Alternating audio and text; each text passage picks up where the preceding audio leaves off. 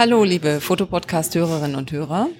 Wir sitzen hier in Wien am Bahnhof und warten auf unseren Zug und wollen euch schon einen kleinen Eindruck mitgeben, bevor die Sondersendungen kommen, ähm, wie unser Festival gelaufen ist. Wir waren ja in Baden und haben vier anstrengende Tage hinter uns. Die waren natürlich auch sehr, sehr schön, aber es war echt viel los. Und ja, jetzt gebe ich erstmal kurz an den Thomas. Ja, hallo. Und bevor wir jetzt einsteigen, zwei Warnungen vorab. Erste Warnung, ähm, ihr hört es wahrscheinlich ja schon, es gibt hier Nebengeräusche, bedeutet, wer allergisch auf Nebengeräusche reagiert, der soll jetzt bitte abschalten. Also wer jetzt weiterhört, auf eigene Gefahr. Es wird wahrscheinlich kein Hupen geben, aber vielleicht andere Nebengeräusche. Zweite Warnung. Ich kann zumindest für, für mich sprechen, Ulrike. Naja, wir sind nicht so richtig super fit. Wir haben nämlich relativ wenig geschlafen, weil wir auf der äh, Herfahrt in einem Zug über Nacht gefahren sind ohne Liegemöglichkeit und das hat sich im Nachhinein als ziemlich schlecht rausgestellt. Das hängt uns irgendwie immer noch nach und ich habe dann beschlossen gestern, dass ich äh, relativ spät ins Bett gehe, damit ich vielleicht dann heute so müde bin, dass ich trotzdem schlafen kann, was wahrscheinlich geklappt hat. Ich hänge nämlich den ganzen Tag in den Seilen, bin aber deswegen nicht in der Lage, sehr strukturiert zu berichten. Also ihr seid gewarnt. Ja, das ist jetzt ein bisschen hart und übertrieben, denn natürlich haben wir einen Spickzettel gemacht, was wir euch so berichten wollen. Und ja, es war schon anstrengend und äh, auch mir hängt diese Nacht noch nach und ich habe ein bisschen Horror vor der nächsten Nacht. Aber ähm, ja, immerhin haben wir dann keine Zeit verloren unterwegs, sondern nur Schlaf verloren. Ähm, ja, und dann könnten wir eigentlich äh, damit starten, dass wir gleich am ersten Tag, als wir angekommen sind, total übermüdet, natürlich durchgestartet sind. Unsere Zimmer waren noch nicht belegt. Wir haben das Gepäck eingeschlossen und haben gedacht, wir gehen gleich mal los und schauen uns die Ausstellung ein bisschen an. So war ja auch der Plan. Dann haben wir gleich den Lois getroffen. Und da der Lois so gerne wollte, dass der Thomas nochmal ein 360 Grad Gruppenfoto macht, äh, haben wir versucht, einen Platz zu finden, wo wir das machen können. Denn dieses Jahr jedes Jahr sieht es ein bisschen anders aus und dieses Jahr war halt auch ganz anders als letztes Jahr. Und dann sind wir losmarschiert und haben gesucht und auf dem Weg haben wir den ersten Stop gemacht und Grüße gehen raus an den Ike, denn wir haben natürlich an Ikes Bild angehalten, auch gleich Fotos gemacht und Lois lässt auch grüßen und die Handyfotos hat der Ike ja auch schon bekommen und äh, wenn ich dann die aus der Kamera fertig habe oder der Thomas, gibt's natürlich dann nochmal Bilder. Ja, und so sind wir eben los, weil da, wo wir es letztes Jahr gemacht haben, hat es aus zwei Gründen nicht funktioniert. Erstens, das hat Ulrike ja schon gesagt, die Ausstellungen stehen eben immer ein bisschen anders und dieses Jahr ist eben an der Stelle eine sehr große Ausstellung, sehr massive Bildtafeln, die auch äh, mehr Platz einnehmen als letztes Jahr. Deswegen ging es an der Stelle nicht, zumal es eben auch mehr Leute sind. Äh, wir waren letztes Jahr 106, dieses Mal waren es 146. Das heißt, wir brauchten ohnehin mehr Platz und es war aber weniger. Also war guter Rat teuer und wir sind dann eben zwei Stunden bei recht hohen Temperaturen ähm, rumgelaufen und haben gesucht. Und dann auch irgendwann einen idealen Platz gefunden, der einen kleinen Nachteil hatte, nämlich den, dass ich mit der Kamera ins Wasser musste. Aber gut, so ist es halt. Und an der Stelle war es eben so zweite Vorteil, es war eben viel Platz und es war eine, es waren Beete drumherum angelegt, die schon rund äh, angelegt waren. Das heißt, es war schon eine Kreisform vorgegeben. Insofern war das alles super. Wir hatten ursprünglich gedacht, dass wir so eine Art Zirkel machen mit einem Maßband. Das haben wir dann alles nicht gebraucht und hatten uns dann schon gefreut, dass wir jetzt den idealen Platz hatten. Ja, aber da gibt es natürlich ein dickes Ende. Das erzählen wir dann gleich. Ähm, erstmal weiter im Text mit dem Tag. Wir sind dann wieder zurück ins Hotel, weil wir ja doch ganz happy waren. Wir haben was gefunden und wir waren sehr müde und wollten dann doch nicht mehr so viel rumlaufen. Und es gab ja schon einen ersten Termin Abendessen um sechs. Dann haben wir im Hotel schon auch Kai und Thomas getroffen und Pia getroffen und ja, haben wir direkt äh, uns verabredet für die eine oder andere Interviewsituation und dann sind wir zum Essen gegangen. Das war diesmal auf dem Brosati-Platz bei einem spanischen Restaurant. Das war sehr, sehr, sehr lecker. Also der Schinken und der Käse und die Tapas, das war großartig. Dann gab's noch Paella. Ich habe dem Michael ein Bild geschickt, der sagt natürlich, die Paella ist noch zu nass. Da war sie ja auch nicht fertig.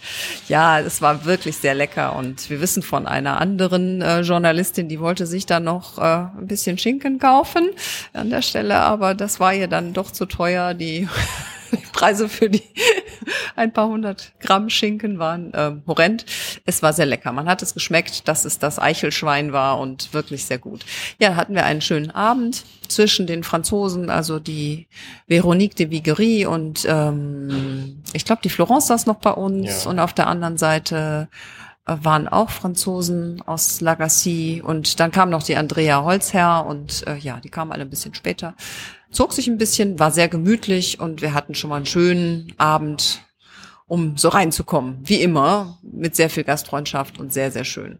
Ja, und am Freitag war dann eben der Rundgang angesetzt und äh, wir hatten dann oder haben mitbekommen, dass die Anne-Christine Wörl da ist und äh, deren Bücher haben wir ja im letzten Lammerhuber Gewinnspiel verlost und äh, deswegen wollten wir unbedingt mit ihr ein Interview führen, mussten dann aber ähm, feststellen, dass sie schon gebucht war vor dem Rundgang und dann haben wir gesagt, ja gut, wir haben ja noch Zeit das Wochenende. Äh, nee, hatten wir nicht, denn sie musste den Rundgang frühzeitig verlassen, weil ihre Nichten 18. Geburtstag hatten und sie deswegen eben schon wieder abreisen musste. War mal etwas traurig.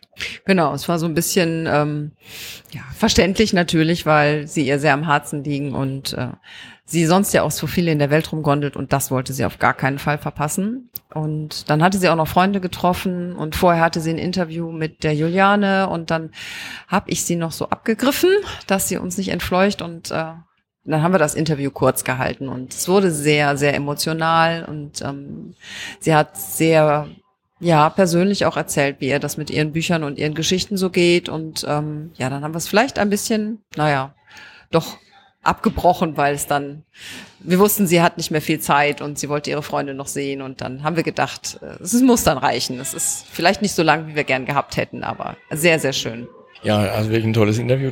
Könnt ihr euch echt drauf freuen und wir haben aber auch die Zusage, dass wir nächstes Jahr auf jeden Fall ein längeres mit ihr führen werden. Sehr schön auf jeden Fall. Ja, und dann ging es tatsächlich los um 13 Uhr war dann Treffpunkt und dann hat sich die Karawane in Bewegung gesetzt und dieses Mal eben ja 146 Leute. Das ist schon in dem kleinen Städtchen eine stattliche Zahl und es war auch ziemlich heiß an dem Tag, was dann dazu geführt hat, dass wir oder ich zumindest habe mich dabei ertappt, die Ulrike hat fleißig, ich habe sie beobachtet, fleißig, fleißig äh, Fotos gemacht. Äh, ich hatte ja immer die 360-Grad-Kamera, deswegen war es irgendwie blöd mit, mit der zweiten Kamera. Und ich habe mich dann dabei ertappt, wie ich mich doch häufig in den Schatten geflüchtet habe. Und teilweise äh, tatsächlich während des Vortrags der Fotografinnen, Fotografen hinter den Bildern stand, weil es kaum auszuhalten. Genau, also war schon wirklich heiß und ohne Mütze war, wäre eine dumme Idee gewesen. Ähm, ja, und es wurde heiß und heißer und alle waren ziemlich ermattet. Also ging es wie letztes Jahr auch erst so Richtung Römerbad und dann doch in die Stadt, wo man doch ein paar Dinge in der Stadt angucken konnte, die, also ich war zum Beispiel wirklich ähm, beeindruckt, diese Bilder mal so zusammen, konzentriert und so groß zu sehen von dem Kopetz. Also Klassiker, die ihr bestimmt auch alle schon gesehen habt und das war sehr beeindruckend. Und ähm, also die Stadtrunde ein bisschen abgeklappert und dann gab es zum Glück eine kleine Pause mit Getränken und natürlich der großartigen Festivaltorte. Sehr, sehr lecker. Ähm, aber wir waren dann schon alle ziemlich müde und dann ging es ja eigentlich so richtig in die Vollen, so richtig in die Orient-Themen. War eine Herausforderung. Ja, aber die Ausstellung war wirklich äh, super klasse. Also ich meine, gut, die ist eigentlich selbstredend, muss man eigentlich nicht erwähnen, aber man muss es irgendwie ja. dann doch. Tolle Ausstellungen, äh, tolle Themen. Ja, dann haben wir uns dann eben da Richtung äh, von den Parks bewegt, auf die sogenannte Gartenroute. Ja, was wieder zu beobachten war, dass eben diese Wertschätzung da ist, ne? weil jedem eben klar ist, es wäre ungerecht, auch wenn man jetzt selber einfach müde ist und äh, lang unterwegs und eigentlich jetzt gerne eine Pause machen würde, äh, war aber doch immer eben, äh, blieben alle am Ball und äh, haben dann eben entsprechend auch die Wertschätzung gezeigt gegenüber allen Fotografinnen und Fotografen, die ihre Ausstellung präsentiert haben. Genau, ich war auch ähm, ganz begeistert von den beiden Ausstellungen mit den beiden Fotografinnen, mit denen wir dann auch Interviews noch gemacht haben. Das war einmal die Fatima, also die Porträts der Frauen, also haben mich sofort gefasst, angefasst und ähm, ja, es war dann auch richtig toll, mit ihr ein Interview zu machen. Da berichten wir dann gleich noch ein bisschen zu. Und dann ähm, natürlich die Bilder von Mariam, die wir zum Teil schon gesehen hatten, aber auch noch nicht so groß. Und dann zu sehen, wie die da so wirken, wirklich toll. Es gab auch neue Bilder. Es war nicht alles, äh, was wir schon kannten. Und hat uns schon super gefreut.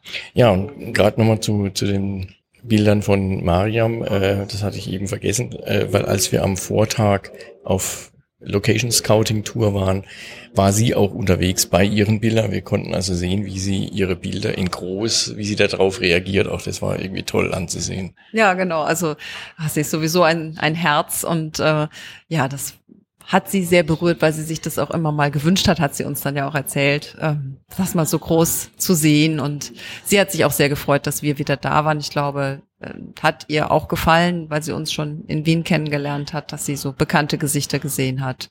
Sie ist einfach eine sehr, sehr empfindsame Person. Wir haben eben dann diese Tour durch die Gartenroute gemacht und es wurde plötzlich immer lauter. Wir waren ganz konsterniert, weil wir dachten, ja, was ist denn hier los? Es Konzert, nee, es war dann, äh, wie sich herausstellte, eine, eine Bandprobe. Und zwar genau da, wo wir am Vortag beschlossen hatten, das Gruppenbild zu machen. Da stand nämlich jetzt plötzlich eine Bühne und da standen Stühle und ein Zelt mit Mischpult und eine Band war am Proben und insofern äh, ist mein Plan einfach vor meinen Augen zerfallen. Genau, und dann haben wir gerade die Ausstellung von dem Hashim hieß er, glaube ich, äh, gar nicht mehr mit angucken können, dann während er erzählt hat. Das sind auch mehrere Serien. Sondern haben gesucht, wo können wir das jetzt machen, wo kriegen wir die Leute alle unter? Und sind dann mit großen Schritten die, die Kreisbahn abgelaufen oder den Durchmesser, um zu gucken, wo stellen wir die Kamera hin? Und dann alle dahin sortieren, damit das klappt. Und ja, hat dann alles geklappt, aber um es mal, entschuldigt den Ausdruck, ähm, Lois war so richtig angepisst, weil das nicht so abgesprochen war dass gleichzeitig was stattfindet. Also wenn dann schon ein Lautsprecher mittransportiert wird und ein Mikrofon und damit wirklich 150 Leute hören, was gesprochen wird. Und dann kommst du dahin und da probt eine Band, das ging irgendwie gar nicht. Ja, genau. Das eine war eben, dass unser, unser Gruppenbild nicht funktioniert hat und das andere war eben, dass auch äh, die, die Vortragenden äh, kaum noch zu hören waren, weil die echt sehr, sehr laut aufgedreht hatten. Das war wirklich total nervig. Insofern hatte ich zumindest einen Großteil der Letz-, des letzten Teils der, der Ausstellung gar nicht mitbekommen, weil ich eben nach, nach einer anderen Location gesucht hatte. Es hat dann auch alles geklappt. Ich muss sagen, die waren auch echt super diszipliniert, haben da mitgespielt. Äh, also das fand ich super klasse, weil ich dachte mir, oh Gott, das wird jetzt alles ein Desaster. Aber hat, hat äh, gut funktioniert. Ich habe jetzt die Bilder noch nicht checken können, aber ich gehe davon aus, dass alles gut geklappt hat. Ja, und dann waren wir fast schon durch. Genau, also es gab so ein bisschen Tempodruck auch, weil wir es ja vorher zu spät kam und der Fisch schon auf dem Grill lag und die waren so ein bisschen äh, angespannt im Restaurant, aber alle haben auch da mitgezogen und äh, ja, ich habe auch nicht so viel von den Ausstellungen gesehen, weil ich mich bemüht habe, ähm, das Geschehen am Pressetag ähm, zu fotografieren. Das habe ich auch letztes Jahr getan und war ja auch ganz happy, dass äh, einige von meinen Bildern dann auch in dem kleinen Rückschauheftchen kamen, was wir bekommen hatten und ähm, hoffe, dass ich jetzt auch ein paar nette Eindrücke einfangen konnte und dafür habe ich natürlich auch von den Ausstellungsbildern nicht so viel gesehen und deswegen war es uns ein Anliegen, da nochmal in die Ausstellung zu kommen. Ja, berichten wir auch gleich nochmal, haben wir auch geschafft. Gut, also dann kamen wir zum äh, schon angekündigten Essen, Fisch, vom Grill und danach Marillenknödel. Die und es soll Menschen geben, die haben sogar zwei davon bekommen. Ja, ich weiß auch nicht genau wie, aber irgendwie ist es mir passiert, dass ich dann plötzlich zwei da stehen hatte und äh, ich habe es aber auch nicht geschafft, beide komplett zu essen. Das war einfach unmöglich. Aber das war ja eigentlich auch eine Wiederholung vom Abend davor. Bei dem Spanier hat der Thomas nämlich eigentlich auch nicht richtig Nein sagen können und sagte, aha, un poquito und kriegte noch eine komplette Paella-Portion. Ähm, ja, das äh, war Plan und Programm dieses Jahr. Ja, das hat, hat mich dann doch ins Mark erschüttert, dass mein, meine Spanischkenntnisse dann doch so schlecht sind offensichtlich. Ich war immer der Meinung, Poquito wäre eindeutig, aber war es wohl nicht. Dann am Samstag ging das Ganze los mit einem Kurzfilm von der Mariam. Die ist ja nicht nur Fotografin oder eigentlich, wenn man wenn man es genau nimmt und äh, ihren Werdegang sich anschaut, ist sie eigentlich überhaupt nicht Fotografin von der Ausbildung her, sondern ähm, sie hat alles Mögliche gemacht, äh, unter anderem eben auch Filmemacherin und es war zu sehen ein Film von ihr, der war acht Jahre alt, sieben? Von 2018, glaube ich.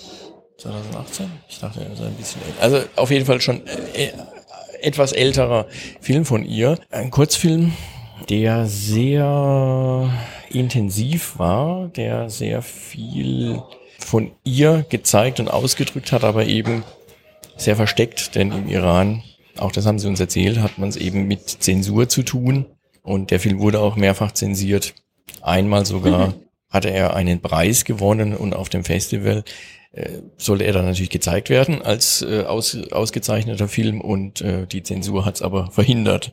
Äh, sehr kurios, ne? man ja. gewinnt mit einem Film äh, ein, ein Festival und der Film wird dann nicht gezeigt. Genau, also sehr, sehr persönlich der Film und ähm, sie war auch ein bisschen bange, hat sie uns erzählt. Also sie war noch nie dabei, wenn der Film gezeigt wird. Also zu sehen, wie die Menschen darauf reagieren, war sie ein bisschen bange und dann noch die Podiumsdiskussion danach vor all diesen Menschen. Sie ist jetzt nicht äh, native English Speaker, so, also wir ja auch nicht, aber ähm, da war sie sehr aufgeregt, ob sie dann die richtigen Worte findet. Und Worte sind auch sehr wichtig also gut sich auszudrücken ist ihr wichtig und wenn ihr das schwerfällt, ist es, glaube ich, dann wirklich ein Problem oder scheint ein Problem für sie zu sein. Und ähm, ja, ich fand den Film auch wirklich berührend. Man merkte wirklich, sie spricht daraus. Es ist äh, diese ganzen Bilder, diese Metaphorismen, die also unglaublich. Also auch diese Probleme, die sie dann hat. Also wenn sie die Haare nicht zeigen darf, aber sie kann eigentlich auch nicht diese Szene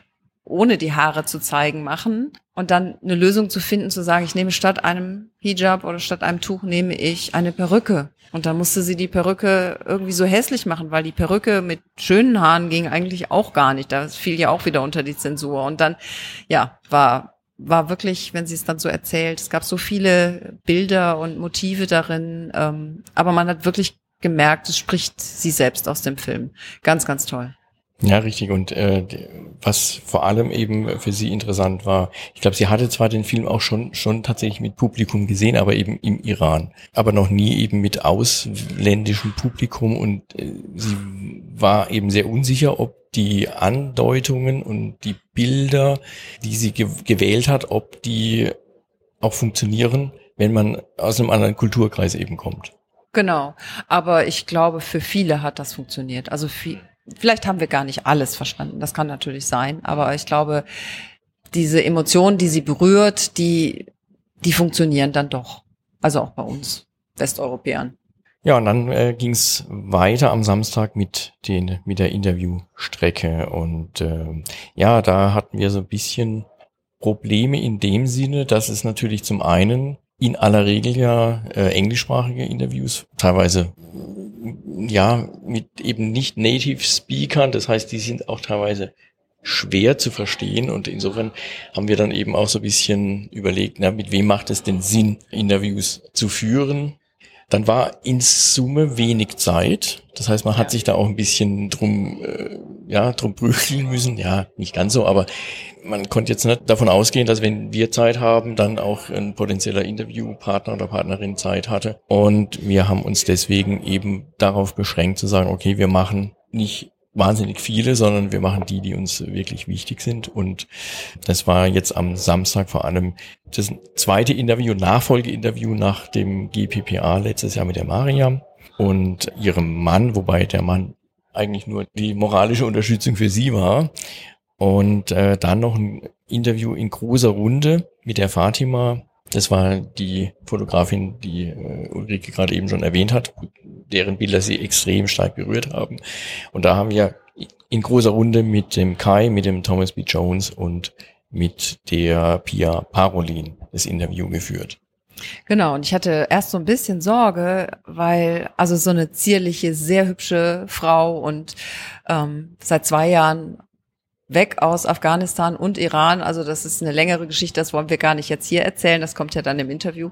Und dann sitzen ihr so viele Leute gegenüber. Und da habe ich noch so ein bisschen Bange gehabt, wie fühlt sie sich da, wenn so viele auf sie gucken. Aber sie hat uns das hinterher gespiegelt und sich bei uns bedankt und sagt, das wäre das beste oder eins der besten Interviews, die sie je gehabt hat, weil wir nicht sofort gefragt haben, oh, wie bist du aus dem Iran rausgekommen ähm, oder aus, nee, aus Afghanistan rausgekommen. Ich schmeiß jetzt schon gar ein bisschen was durcheinander sondern dass es doch viel auch um ihre Arbeit ging. Und sie hat sich mit uns sehr wohl gefühlt. Das hat uns natürlich total berührt, dass wir das doch gut gemacht haben für sie. Das äh, ist schon dann auch nicht selbstverständlich offensichtlich. Nee, das war tatsächlich so, weil äh, sie hat es nicht direkt im Anschluss gesagt, sondern äh, am nächsten Abend, äh, bei, nee, an, am selben Abend war es ja, lange nach der Fotografie. Am genau, am selben Abend, weil da war ja dann abends noch die Veranstaltung, die lange nach der Fotografie. Und da war sie dann auch äh, zusammen mit der Mariam und ähm, der äh, Sarah Caron und der ähm, Veronique de Viguerie. Genau mein Namensgedächtnis. Also vier Frauen äh, auf der Bühne und da gab es so zu Beginn so ein kleine, ja, wie soll ich sagen, der, der Lois hat ähm, sich zu Beginn erstmal dafür entschuldigt, unter welchem Titel er diese Panel-Diskussion angekündigt hatte. So, and in this sense, it is meant that we have contributions tonight, discussions mostly about things which make us think and understand and go deeper into photography. And the first one will be something what I would call a personal mistake. I had an idea to bring some great photography ladies on the stage, two from France, one from Afghanistan and one from Iran, and have two journalists talk to them. Vincent Joly from the Figaro magazine, the Grand Reporter, and one Abdallah El Shami from Al Jazeera. And I found a sentence which it's not so easy to commit that, which is stupid. What does it mean for a woman artist and photographer to work in a conflict ridden world? When I wrote to them, everybody say I will come but they think they did it from out of politeness. Yesterday, when we started to discuss how this discussion could go, they told me this is the question they get asked over and over and over again wherever they give an interview. Two things stink in this question. First, why is it so important that we are women? And why is it important on which geography we come from? So, I apologize for this stupid question, but I also learned from science that there's something what they call, and it's a term that really exists, the silly question. And the silly question in science is used to challenge scientists to think about the thesis. So in this sense, I would like to ask the four ladies, Fatima Husseini, Mariam Firouzi, Sarah Caron and Veronique Dabigaral on stage and question this question. Welcome.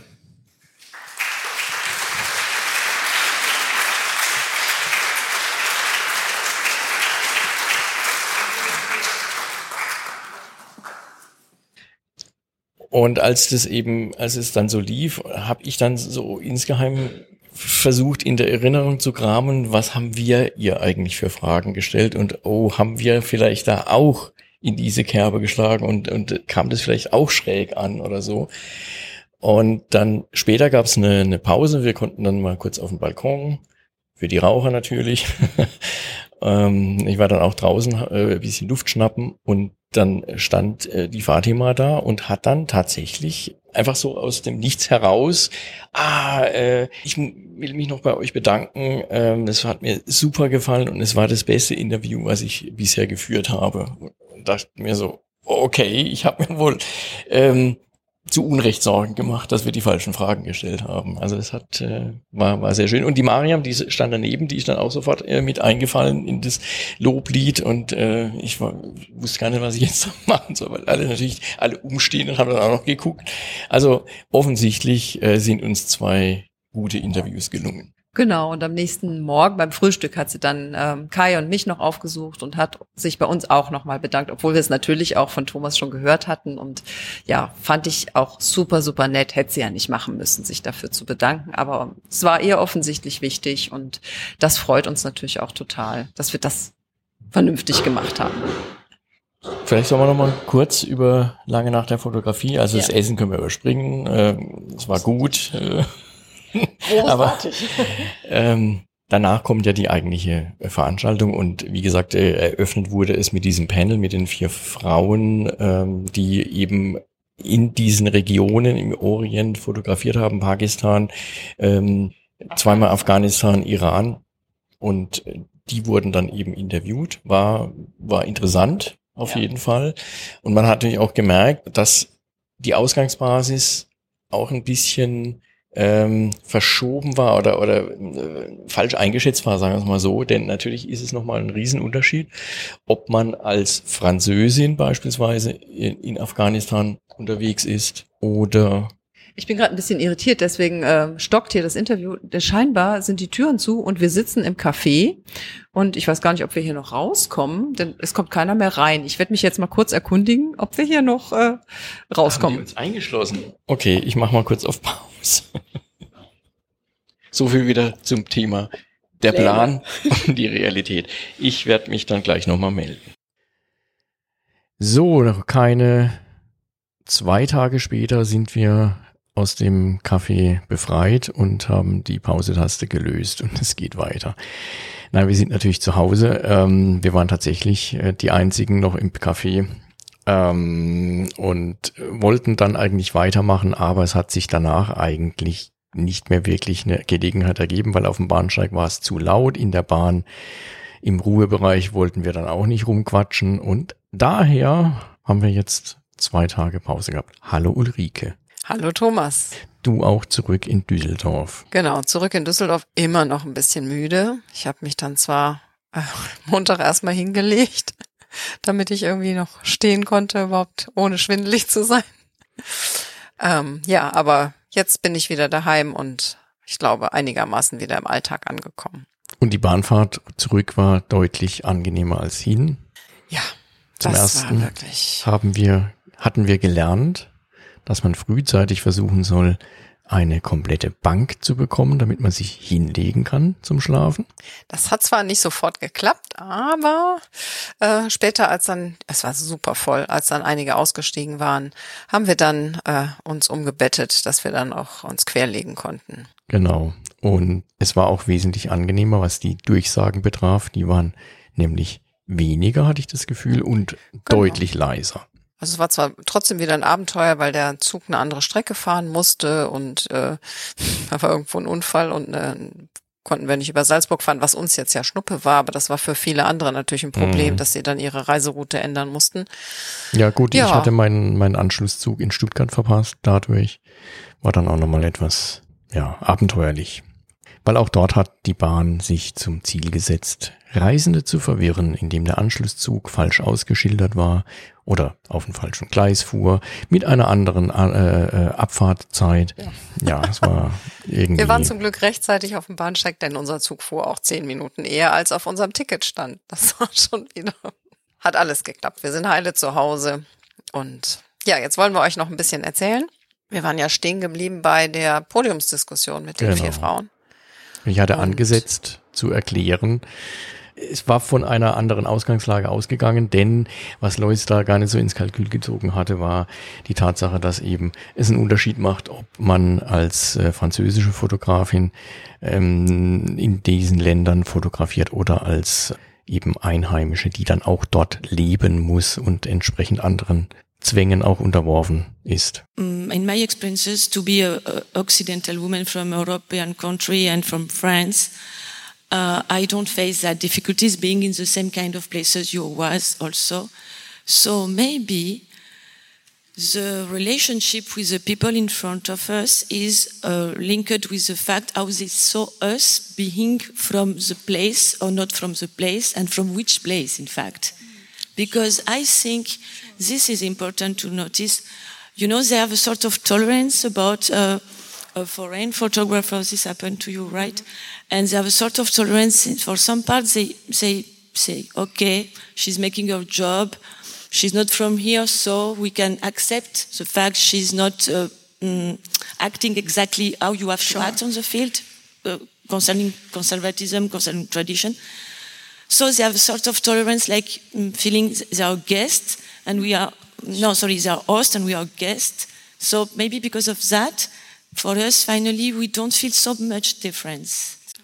Yeah, yeah, it's it's totally true. I remember one day I was uh, uh, in uh, Kandahar, and my um, my journalist friend, she's uh, well, she's brunette with uh, black eyes. Well, she she could be an Afghan looking, and we were um, with our uh, friend who is also blonde and looks really foreigner like me, and she got slapped because they thought the Afghan thought that she was, you know, an Afghan woman hanging out with some foreigners. When for me, obviously, I am a foreigner, so I, I do think that we have the privilege of not, well, they see us as a journalist before uh, if we are a man or a woman. And it's more important if you are a local woman, then you have to respect the rules. And if we don't, we have this kind of um, uh, choice or uh, uh, it's more tolerance. Yeah, okay. Exactly. Oh, they make mistake because they're not from the place, so it's okay. Yes, mm. exactly. Ja, oder wie die Fatima, die eigentlich nirgendwo zu Hause ist, weil sie von beiden Staaten, in denen sie sich vielleicht zu Hause fühlen könnte, eigentlich nicht richtig anerkannt ist, also überall irgendwie ein Stigma hat und äh, das ist ja dann nochmal ganz anders, als wenn man irgendwo zu Hause ist und noch unter Repressionen leidet, sondern ja, die war ja überhaupt nicht, fühlte sich nicht integriert. Ja, gut, ja, ich meine, muss, muss man ja auch sagen, wenn man als äh, im Iran geborene keinen Pass bekommt und damit genau. nicht als Iranerin gilt, dann ja, dann ist es auch kein Wunder, dass man sich da nicht zugehörig fühlen kann. Also ja, und Afghanistan ja auch nicht, krass. weil sie genau. eine Hazara ist und deswegen auch nicht wirklich anerkannt mhm. ist. Also sie steckt wirklich zwischen allen Welten und ja, und das ist natürlich dann schon ein Unterschied. Wie wie geht man durch so eine Gesellschaft, wie guckt man auf eine Gesellschaft und von daher gesehen war das halt eine inhomogene Frauenbesetzung und das war viel wichtiger als das Frausein. Das hat halt diese Diskussion total verändert. Trotzdem haben die vier ihre Standpunkte deutlich gemacht, ob sie jetzt mehr Künstler oder mehr Dokumentafinnen sind. Ja, und dann haben die das auch ganz selbstbewusst zu Ende geführt und die Sarah Caron hat dann auch einfach gesagt, so jetzt reicht's. so bisschen netter. Und dann kam der nächste Punkt. Und dann lief das eigentlich auch ganz ähm, entspannt weiter, der Abend. Genau, der nächste, der nächste Programmpunkt war ein Interview, äh, was der Film Mystery von Peter Pixel geführt hat mit George Steinmetz, ein Fotograf, der, ich sag mal, ein Pionier der Luftaufnahmen der hat nämlich schon seit ewigen Zeiten Luftaufnahmen gemacht, die heutzutage vielleicht äh, gar nicht mehr so spektakulär erscheinen, seit es Drohnen gibt. Aber der hat halt zu einer Zeit angefangen, als es jedenfalls im fotografischen Bereich noch keine Drohnen zum Einsatz kamen. It's great to be in Baden with photographers, press and journalists from so many countries. George and I are from the USA and we seldom see in a room so many different countries represented. So this is great. George has been, or rather has done over 60 assignments for National Geographic and Gale in his lifetime. And that simply deserves an applause right in the beginning.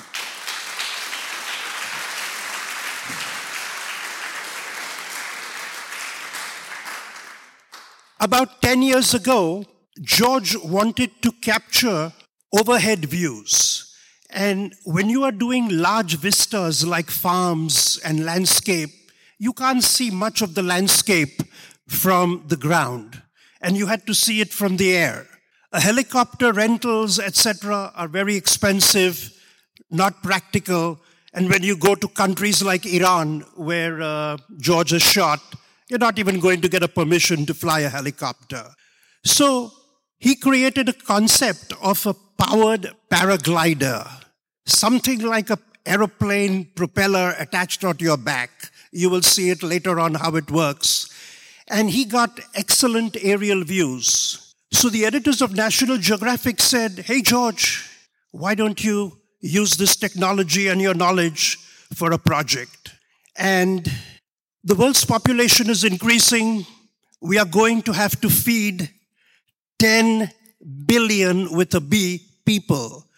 And as developing countries grow, the need for food, richer protein grows. And George has created this project of Feed the Planet for the last 10 years. And he has been to over 40 countries in his year, in, in his career, I'm sorry. So let's start with Feed the Planet from George Steinmetz. Also jedenfalls ist das ein wahnsinnig langes Langzeitprojekt, was ja. er dann auch vorgestellt hat. Und ich habe mir nicht gemerkt, wo das, wann das anfing. Aber das hat er wirklich ähm, so durchgezogen. Hat es ist also eine Kombination aus Luftaufnahmen und Reportagefotografie und ähm, sehr sehr beeindruckend, welche welche Ausmaß, welchen Umfang diese Arbeit hat. Und da hat er einen Teil vorgestellt und Phil hat das sehr launig und ähm, witzig begleitet es und war befragt total und das super war gut. wirklich toll. Mhm. Also es, Er das, ist sowieso das, so ein ganz offener Mensch eigentlich. Ja. Ja. das Projekt heißt Feed the World und es geht einfach um äh, Dokumentation dessen, woher unsere Nahrung stammt. Also da Ich glaube, es war Feed the Planet. Ah, Feed the Planet, stimmt. Entschuldigung. Feed the Planet, du hast Genau, vollkommen und, äh, recht. genau. Ja. Woher kommt unser Essen? Wie wird das eigentlich Mhm. hergestellt? Ähm, Das war dann auch wahnsinnig, diese Mega-Farmen zum ja, Teil. genau, genau. Wahnsinn. Da gegenüber dann so Kleinbauern, die vielleicht zwei Kühe haben und die Mhm. Milch mit der Hand äh, melken und mit einem Eimer zur, zur Sammelstation bringen. Sehr, sehr, sehr unterschiedlich. Und eben von Phil auch super gut gemacht, weil er hat dann immer so Rückfragen gestellt, so nach dem Motto, wait a minute, are you telling me? Und dann hat er das auf eine sehr witzige Art nochmal wiederholt, ja. And why are these people dressed like chickens? This is the ch- this is the chicken. Uh, this is the, the the di- the lunchroom in the chicken slaughterhouse. Okay. And I suppose chicken is not on the menu for lunch. You know, it's funny they never they never serve the same stuff in the slaughterhouse that people are, are, are slaughtering. Like they don't have beef in the beef slaughterhouse and chicken in the chicken slaughterhouse. It's kind of funny that way. Und das war wirklich total cool und unterhaltsam. Und auch sehr bewegend, die Bilder, und, und sehr aufrüttelnd teilweise. Bedenklich. Ja, manches ne? hat er ja auch, auch heimlich fotografiert, wo schon klar war, er darf eigentlich Mhm. keine Fotos machen. You wanted me to come down and explain what I was doing, and I said, "Well, I'm sorry, I'm taking pictures. I'll come down in an hour when I finish." He said, "No, no, he wants you to come now, or he's going to call the sheriff." I said, "Well, if he wants to call the sheriff, tell him to call the sheriff. It's a it's a free country." And about two hours later, I was in the Finney County Jail. In the jail. And that's the booking photo. It's me with my flight assistant Zhang Wei, and uh, it was very strange for me because I'd flown in. I mean, I was I was detained three times for spying in Iran. I was held at gunpoint in Yemen and Saudi Arabia. I snuck into Libya during the time of Gaddafi. I was never thrown in jail except in Kansas. Und dann diese riesen Schlachthäuser, ob das jetzt Riesenschlachthäuser in den USA oder mega Riesenschlachthäuser in China waren, das ist einfach boah, schrecklich. Oder auch so eine Mega-Farm, wo man dann so eine Flottille von, ich weiß nicht, neun so riesen Mähdreschern Ja. auf einen zufahren sieht, diese Ja. Luftaufnahme, die fand ich Ja. auch Wahnsinn. Lachsfarmen. Es ging eigentlich wirklich in jeden Bereich unserer Lebensmittelherstellung. Und ähm, ja, ich äh, glaube, ich muss mich da noch mal ein bisschen schlau machen, ich, ob er da schon ein Buch zu veröffentlicht hat oder ob das noch in Arbeit ist. Das ist schon sehr, sehr spannend. Also es war sehr beeindruckend, nicht äh, nur fotografisch, auch inhaltlich. Da hat beides zusammengepasst. Genau, und dann gab's noch zwei Punkte am Abend und der nächste ähm, war der Brent Sturton. Der wurde vom Sören Pack da interviewt, der das auch ganz großartig macht. Mhm.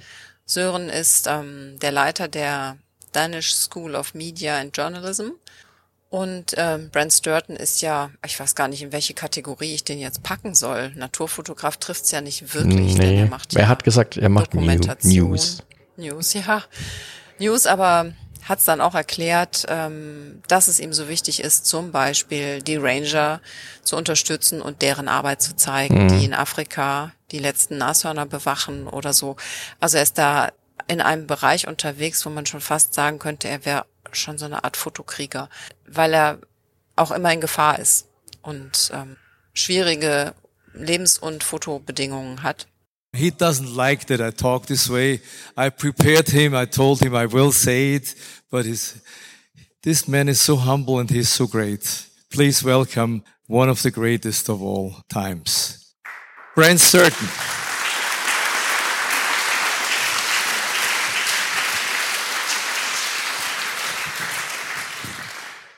Thanks, Lewis. Very, uh, very kind of you. Yeah. Good evening, everybody, and uh, thank you, Brent, for being here, and uh, thank you, Luis, and uh, everybody else behind this festival for for inviting us. We have planned a little bit of a of a talk going through some of Brent's work, and uh, Luis already introduced you with uh, about your your achievements. So I will do something else. Uh, I will tell something that people might not know, and that is that you initially planned to be a doctor and uh, then you became a, a professional soldier in uh, in South Africa.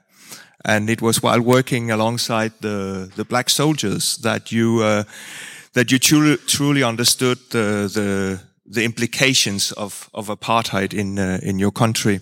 And this led you to be a journalist, or led Brent to be a journalist. And um, but being a journalist, he couldn't find a photographer who would uh, accompany him on his uh, his uh, jobs.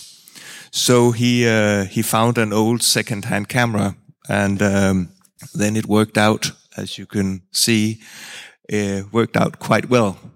So from uh, being a doctor to becoming a, a world-class uh, photographer.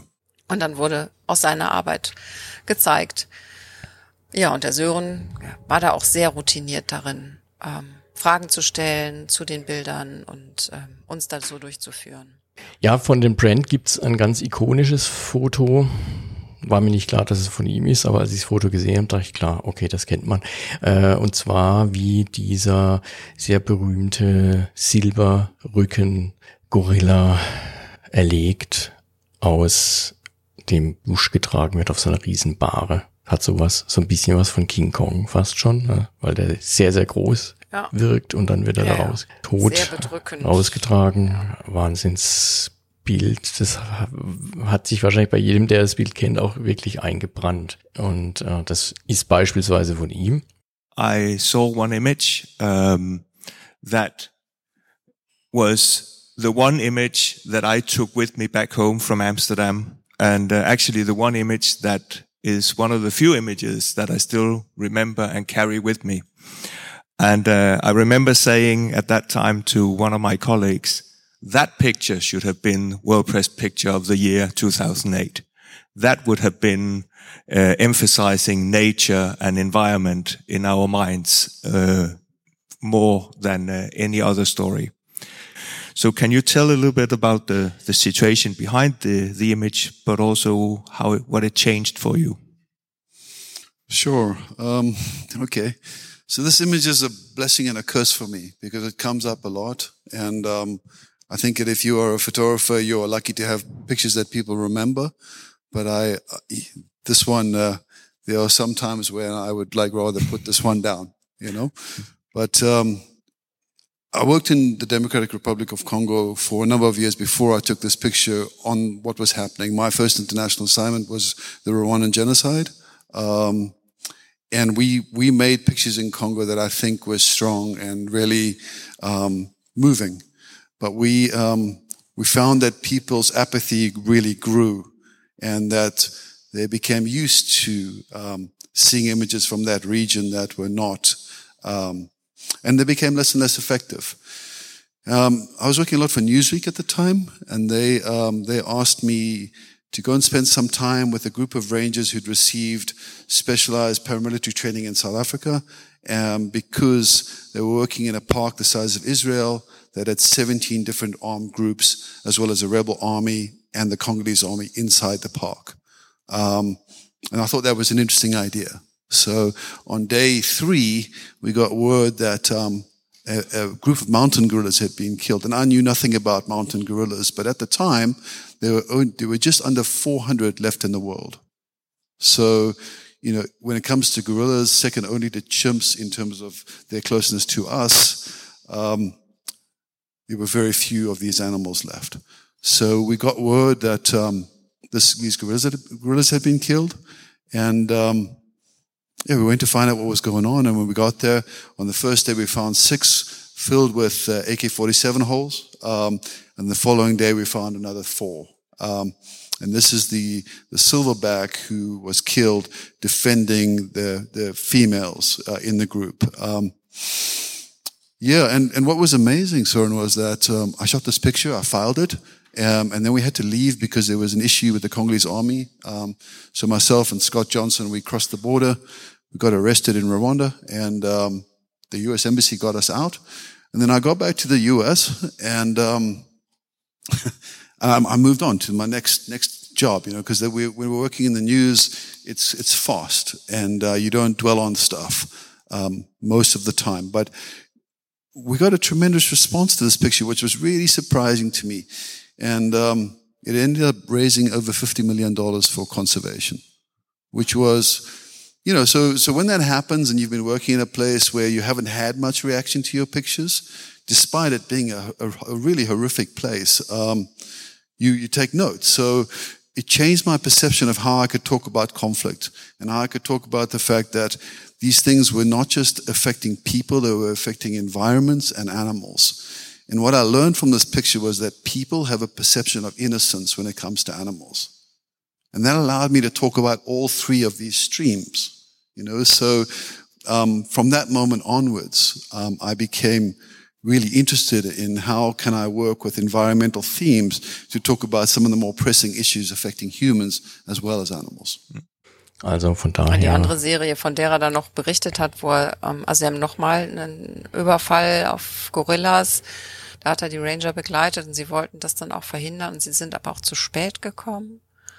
Und mhm. die eine Gorilla, äh, das Weibchen war trächtig und dann ist da noch das Baby gerettet worden und ja. ist großgezogen worden. Und er hat diesen Gorilla über zwölf, dreizehn Jahre mhm immer wieder besucht und fotografiert mit dem Pfleger, Pflegerin, weiß Pfleger. gar nicht mehr. Pfleger, Pfleger. Ja. Mhm. Und ähm, die ist dann aber auch krank geworden, dieses Gorilla-Weibchen, und dann gestorben. Und dann auch zu begleiten, wie die. Er war, er war sogar zufälligerweise dabei, als die dann ihre letzten Stunden da genau. verbracht hat. Auch sehr also, berührend, ne? Mhm. Ja. This particular gorilla I'm showing you because you can see she's pregnant and her baby was the only survivor of this massacre. And for the next 13 years, I tried to photograph that baby as often as I could. And so after 13 years, Indakasi developed an infectious disease. Um, and a disease that despite all the, the, the efforts of guerrilla doctors and a number of other organizations, um, she got sick and lost a lot of weight, and maybe the next picture. And these were her last moments. So, you know, as a photographer, you're very lucky to, you're very fortunate to, to be able to witness something um, at the beginning and have impact, and then have impact again at the end of something. And this picture, this picture actually ended up having almost the same um, effect on people that the first picture did. So I feel very blessed that I was able to be in the right place at the right time. And and I can't emphasize enough, you know, photojournalism, you know, preparation and research is, is, is everything, but you got to be lucky, you know, um, and often we just don't give enough credit to that particular idea. These were, this was Indakasi's last moments. Um, and I actually didn't know that she was passing at the time of this picture. Um, Andre, uh, was with, was with this baby, um, for 14 years in total. And uh, it's, it's him who took the baby from the breast of the dead mother, put her inside his shirt, walked down the mountain. You know, remember again, this is a mountain full of paramilitary. It's dangerous. Um, and then for the next 14 years learned how to become the world's foremost guerrilla expert. Also wirklich, was der alles an an Geschichten und Bildern einsammelt und alles nicht so einfach, wie der das aushält. Und ähm, der Lois hatte ihn ja auch angesprochen auf ein Buch. Willst du nicht mal ein Buch machen? Und dann hat er wohl geantwortet, ähm, ich bin noch nicht so weit, das ist noch nicht reif für ein Buch. Und er ist eigentlich nur dabei zu fotografieren und das in die Welt zu schicken und diese News zu sammeln und dafür zu sorgen, dass das alles bekannt wird. Da ist er echt mhm. auf dem Kriegsfahrt. Ja, und mit dem hätten wir ja. am Sonntagabend ja noch unser Abendessen mhm. gehabt, wenn, Beinahe gegessen, wenn dann ja. nicht das alles mit dem, mit dem Zeitplan mal wieder durcheinander gekommen wäre. Sehr schade. Aber gut, so ist das Leben eben. Ja, aber wenn ich das weiß nicht, nächstes Jahr ist ja Nature in Heritage das Thema. Vielleicht mhm. gibt es da ja nochmal Bilder. Das ist, glaube ich, noch nicht fix, wen der Lois noch außer den Lagacy-Fotografen mhm. so dazu bittet. Ich kann mir das zwar vorstellen, weiß es aber nicht. Ja.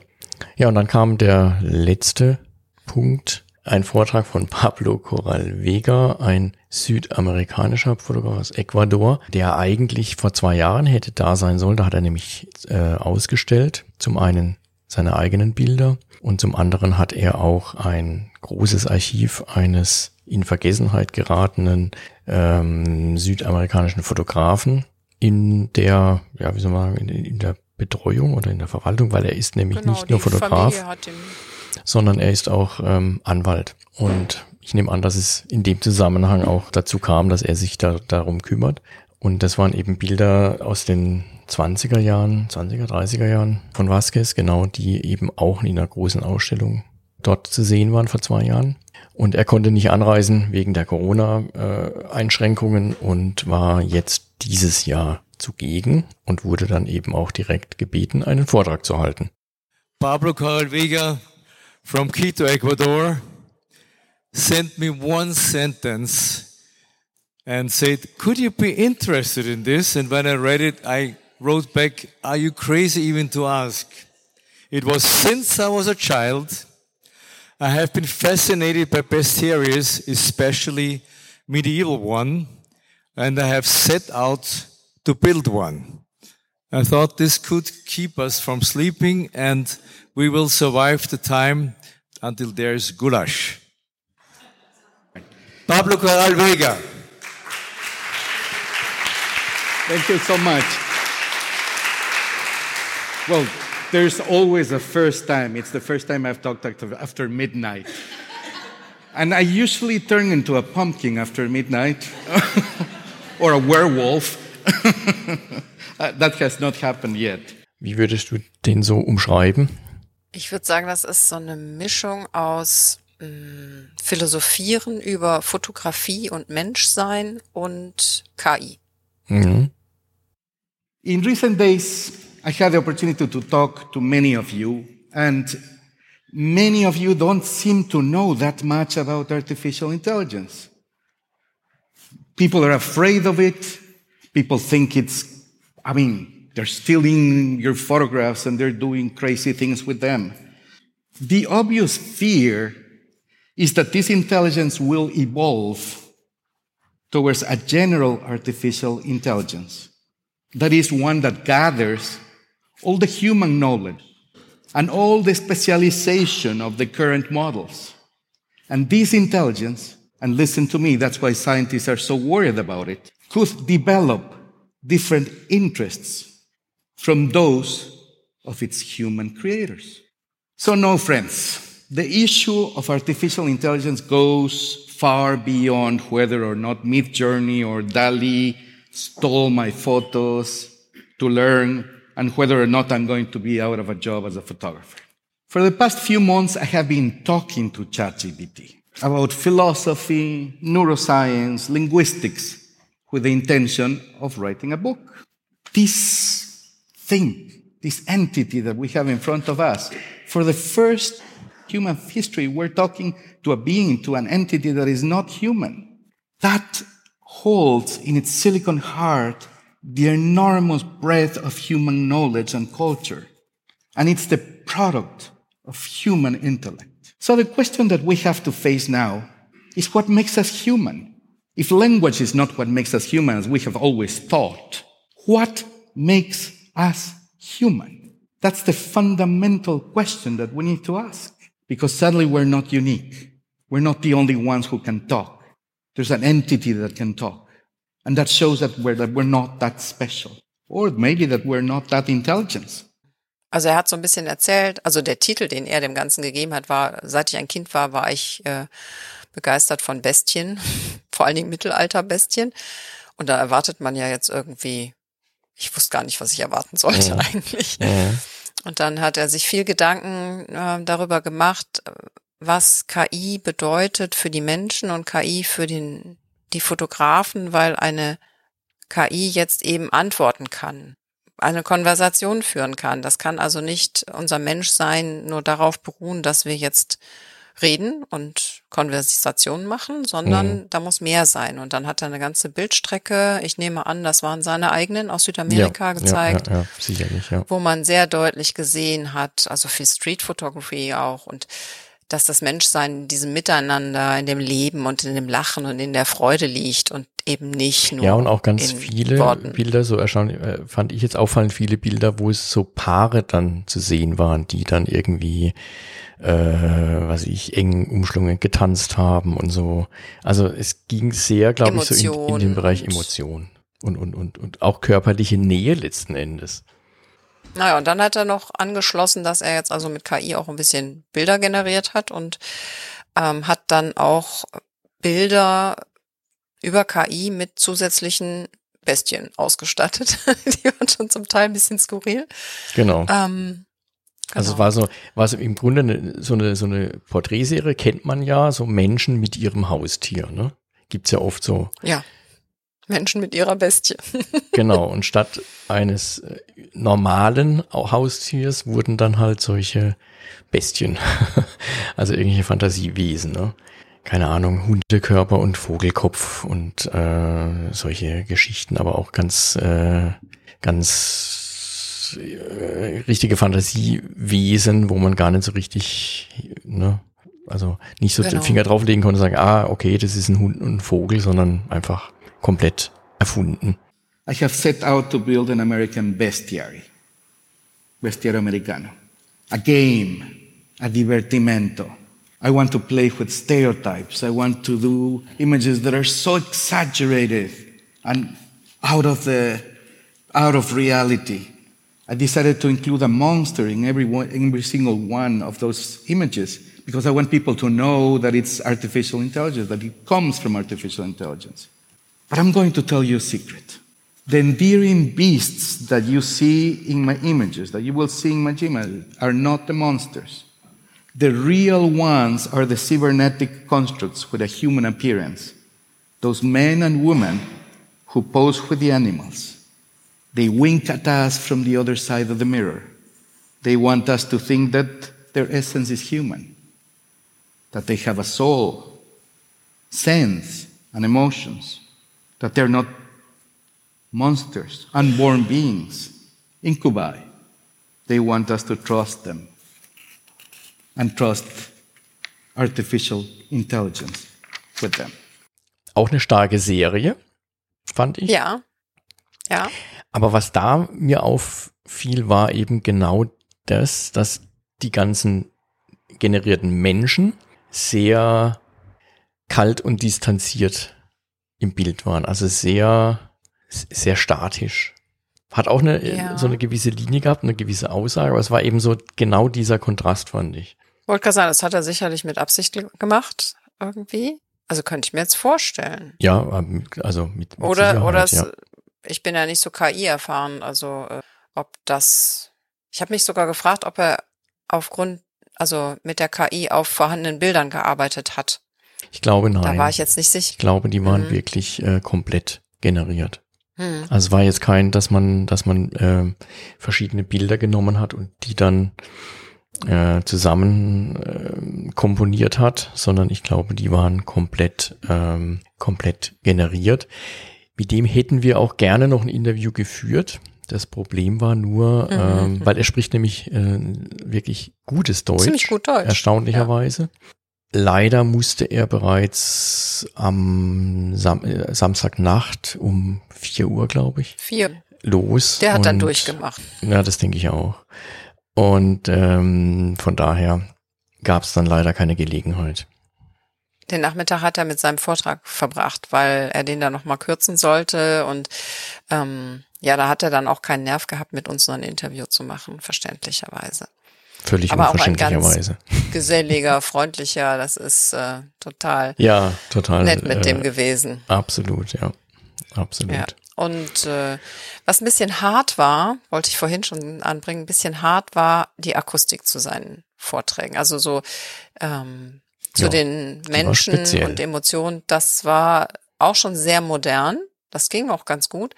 Aber zu diesen KI-Bildern hatte er etwas sehr oh, skurril, befremdlich, fast, fast so ein, so ein Lautgetöse, ne? Es passte dazu, aber es war ein bisschen hart.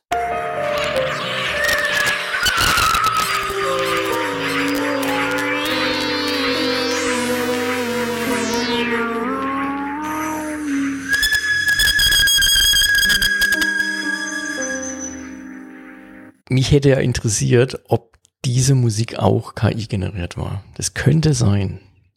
Dass er, dass er die Musik Mhm. zu seinem, zu seinem KI-Bildern auch hat äh, generieren lassen.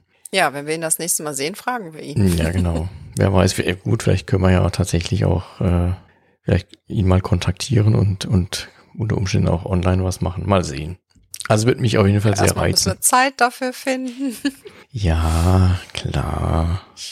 Bin ein Ja. bisschen pessimistisch.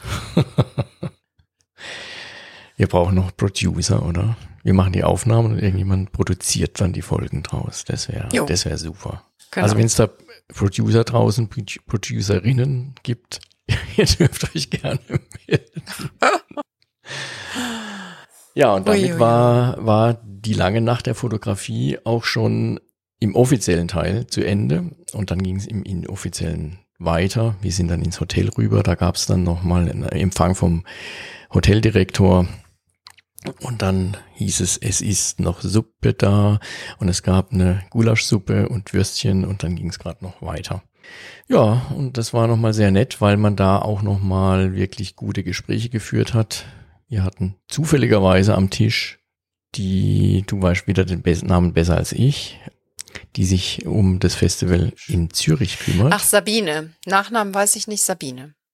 weil ich da ja auch ein 360 Grad Gruppenbild machen soll, habe ich, man lernt ja, man ist ja lernfähig, habe ich nach unserer Odyssee äh, nach der Location dieses Jahr natürlich sofort die Gelegenheit ge am Schopfe gepackt und sie gefragt, äh, weil sie ja auch bei dem Bild dabei war, also sie weiß also mal grundsätzlich, um was es geht, äh, dass sie mir doch bitte schon mal Tipps geben kann, wo ich in Zürich das gegebenenfalls machen kann und habe da auch zwei Tipps bekommen. Das ist schon mal sehr schön, freut mich. Genau, das war jetzt so ein bisschen, haben wir noch gar nicht gesagt, ne, dass wir in Zürich eingeladen sind. Du sowieso schon, um das Gruppenbild zu machen, aber die Einladung dann jetzt, dass wir auch zum Züricher Open Your Eyes Festival fahren, um darüber zu berichten. Stimmt, Genau. stimmt. Da bin ich auch Ja, sehr, die- sehr, sehr gespannt.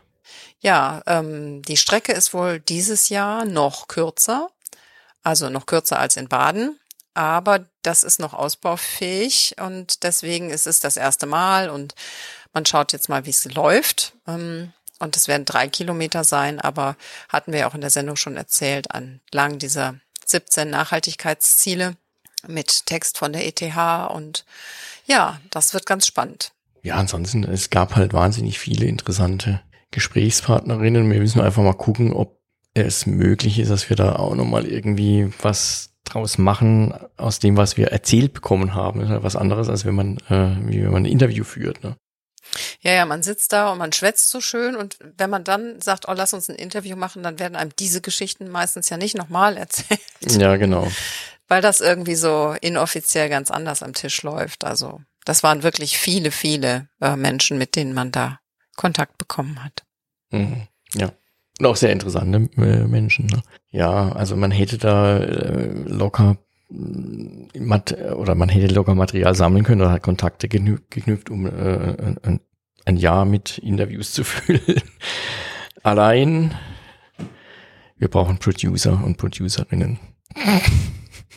Ja, also wünschen kann man sich das ja. Genau. Damit gut. sind wir soweit durch. Ja gut, also Abschluss war doch noch am Sonntag. Da haben wir dann nochmal ein ausführliches Gespräch zusammen mit dem Kai, mit Lois und Silvia Lammerhuber geführt, wie deren Fazit jetzt von dem Wochenende lautet. Und auch da ging es viel auch schon um das äh, neue Festival in Zürich eben. Und dann war es es auch schon wieder für uns, das Wochenende. Da war es schon wieder vorbei, viel zu schnell. Ja, dann haben wir uns noch gedacht, jetzt gehen wir noch durch die Ausstellung. Also das Interview mit Lois und Silvia, das war dann mittags. Und danach haben wir gesagt, so jetzt gucken wir uns die Bilder noch an.